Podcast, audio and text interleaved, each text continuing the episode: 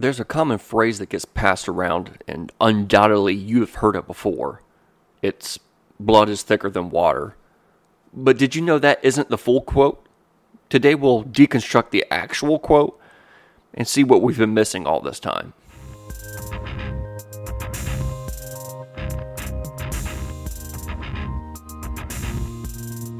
Welcome to Kingdom Man Podcast, where we discuss some of the hard topics facing men with a Christian perspective. I am your host, James Russell.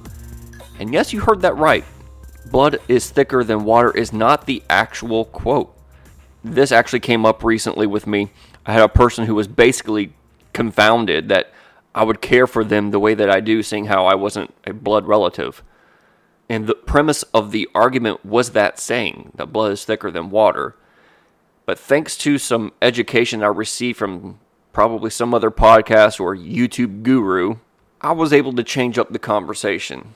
I told them what I'm about to tell you that the actual quote is the blood of the covenant is thicker than the water of the womb. And that quote tells a vastly different story than the one that we've been saying and have come to understand that basically means family trumps all don't get me wrong. I actually do think that family does trump all. But in order to argue the difference, first we need to define what is family. What is commonly considered family are, are those who are your blood relatives your brother, your sister, your mother, your father, grandparents, and we can extend out to cousins, aunts, uncles. It just goes all over the place. And depending on how many aunts and uncles and how many cousins, uh, this could be a, a very large group of people. And then there are some who have grown up as only children and their parents were only children, so no aunts, no uncles, no cousins really to speak of. And their idea of family becomes a much smaller group of people. And yes, that is one great way to define family. For me, that's not the only way I define family. I have friends, I have acquaintances, and I have family. If you are, an acquaintance of mine, then we might be friends on Facebook, but if we don't make a phone call within the year, you're probably not an actual friend friend, you know? And and maybe that's different for you. I don't know.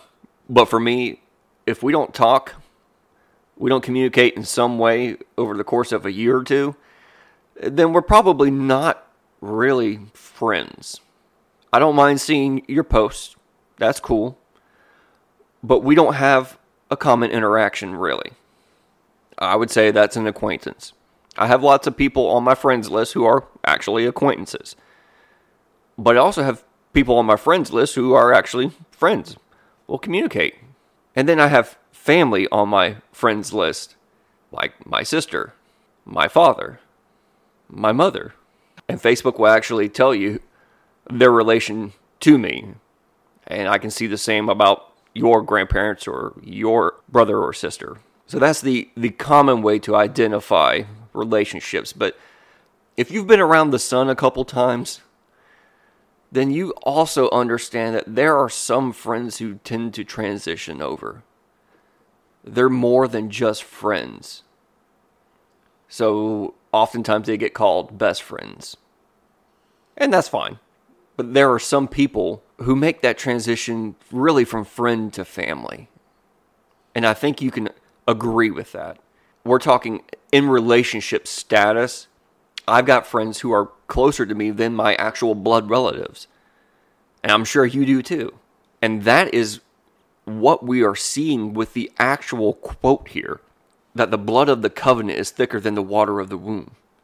And I don't think you would really object that you can have friends that can become family because that's what marriage is, isn't it? It is the method by which, through covenant, you make someone who is not your blood relative a member of your family. So I don't know how you define family, but I know for me, I have some really close friends who are more than friends. I've got some guys who are more than just guys I hang out with. They're my brothers. I don't have any natural brothers, but I'll tell you what, I'll I would drop anything that I'm doing to go take care of those guys. And that is the real source of, of this phrase, of this quote. Because you have no choice if simply blood is thicker than water. You don't have a choice of what's going on there. You don't get to choose whether or not you're born into a good family, a big family, a small family. You've got no choice whatsoever. So that would leave you automatically committed blindly to whatever situation you find yourself in, whatever situation you're born into. And I'll tell you right now, those are not covenants. A covenant doesn't come by happenstance. You don't randomly find yourself suddenly in a covenant. A covenant is an intentional act. We see covenants in the Bible as legal actions. And like marriage is also a legal action. It is a covenant. It's more than just a promise, and it's more than just a contract. You should keep your promises and you should honor your contracts. But there's a place where covenant comes in where you honor the person more than the promise. You honor the person more than the contract. Talk to any military guy who served on the front lines. One thing that they've learned is that you have to rely on the guy to your left and to your right. And there becomes something of a blood covenant there. Ask any guy, and he'll tell you that he would do anything to help out one of his brothers in arms. Things that he wouldn't do for his natural brother because there were some shared experiences there that transcend just the blood in your veins. That's why, if you really want to grow close to somebody, do something hard with them. And suddenly we're back to doing hard things. Why was that podcast number two, episode number two here? It's because it plays into so many other things. Why do you want to do hard things? In in this topic, you really want to know someone, then you got to do hard things with that someone. Well, guess what? Doing hard things with yourself gets you to really learn who you are. And doing hard things with others gets gets you to really understand who they are. And when you do that, you will naturally become closer. I hear guys talking all the time about how they have very few friends and they feel so lonely. It's a common thing, especially as you begin to grow older and you develop your your own family. You have a wife and you have children. You make very little time for other things because that takes up so much time. And you look around and you realize, man, I, I've got no one, or I feel like I've got no one. And it's discouraging. If you want to change that dynamic, then you need to get around some guys that one you admire, not your bonehead friends from high school who only know how to drink beer and be stupid. Develop yourself, do some hard things, learn who you are, and then do some hard things with some other guys. And in no time, you'll have more than just friends and acquaintances. You'll have brothers you'll have family. It's totally easier to identify a problem than it is to, to fix it. So, my challenge to you is to learn who your family really is.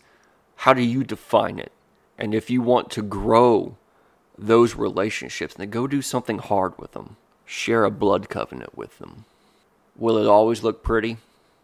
Nope.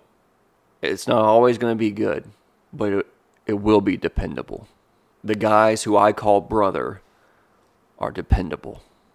I may see them one time a year, but I know if I call them, they'll be here.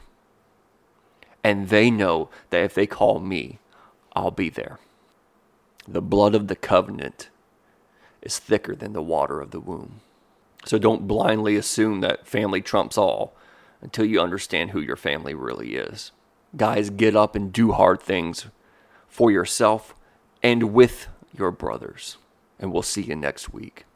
Hey guys, thanks for tuning in today. I hope you really enjoyed today's topic. If it's helped you in any way, All we ask is that you share it with friends or, or family or loved ones that you think it might help them out as well. You can find this podcast on all the major podcast platforms. Feel free to share it with them from there. And you can also follow us on Facebook. Feel free to leave us any comments, questions, and we'll be happy to try to answer those for you. Just like the Apostle James said, we need to be doers of the word, not just hearers only. So go put what you've heard into action, and we'll see you next week. Thanks, guys.